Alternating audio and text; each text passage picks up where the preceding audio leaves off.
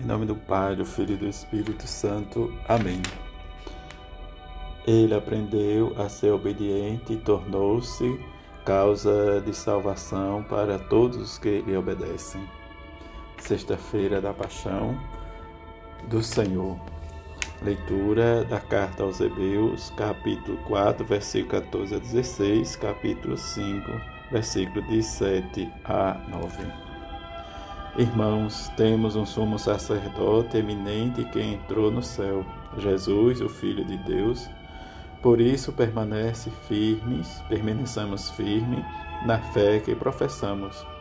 Com efeito, temos um sumo sacerdote capaz de se compadecer de nossas fraquezas, pois ele mesmo foi provado em tudo como nós, com exceção do pecado. Aproximemo-nos então com toda a confiança do trono da graça para conseguirmos misericórdia e alcançarmos a graça de um auxílio no momento oportuno. Cristo, nos dias de sua vida terrestre, dirigiu preces e súplica com forte clamor e lágrimas aquele que era capaz de salvá-lo da morte e foi atendido por causa de sua entrega a Deus.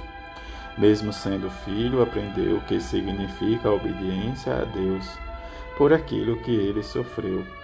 Mas na consumação de sua vida, tornou-se causa de salvação eterna para todos os que lhe obedecem. Palavra do Senhor, graças a Deus. Em que possamos, nessa sexta-feira, rezar e olhar para a elevação da cruz, como nos diz Santo Inácio Santo Afonso de Gregório.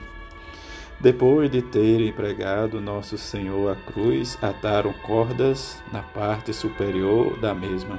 Por meio de argolas, lançaram as cordas sobre o cavalete, antes erigido no lado oposto, e puxaram a cruz pelas cordas, de modo que a parte superior se lhe ergueu Alguns dirigiram-se com paus munidos de conchas que fincaram no tronco e fizeram o pé da cruz entrar na cova. Quando o madeiro chegou à posição vertical, entrou na escavação com todo o peso e tocou no fundo com um terrível choque.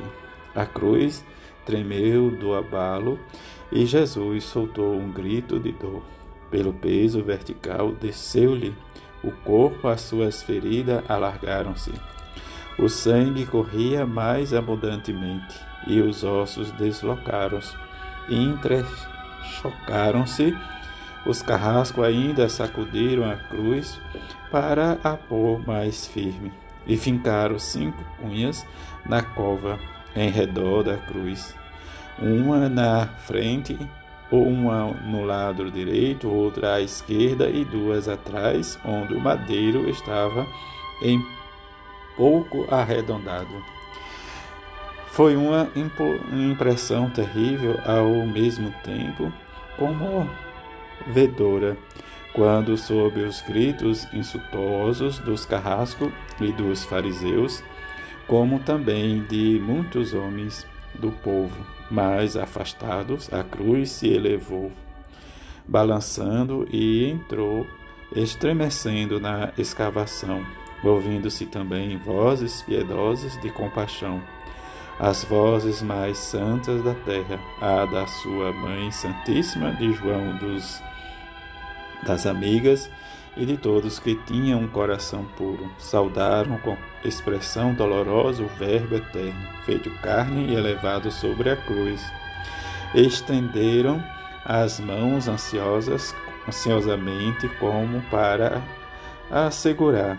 Quando o Santo dos Santos, o esposo de todas as almas, pregado, vivo na cruz, foi elevado pelas mãos dos pecadores enfurecidos.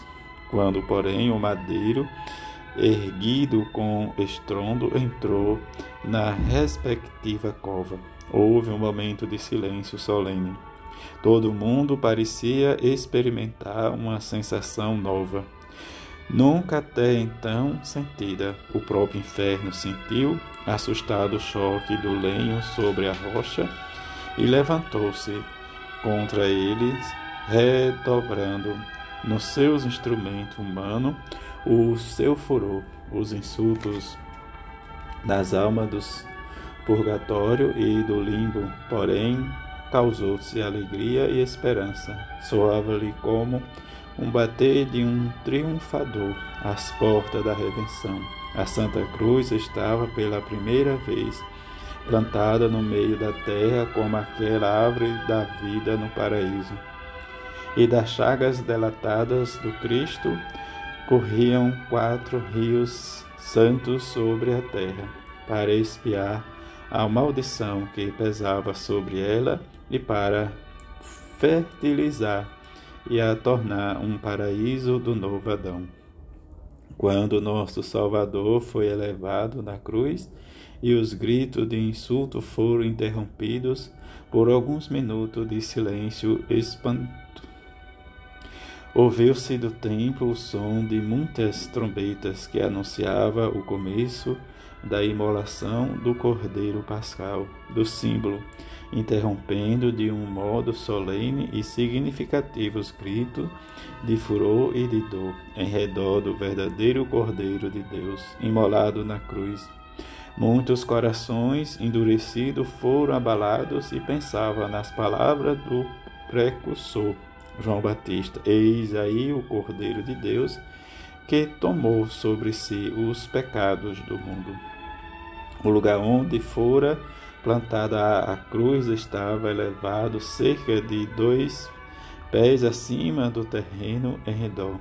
Quando a cruz ainda se achava fora da cova, estava aos pés de Jesus, à altura de um homem, mas depois de introduzida na respectiva escavação, podiam os amigos chegar aos pés do Mestre para os abraçar e beijar.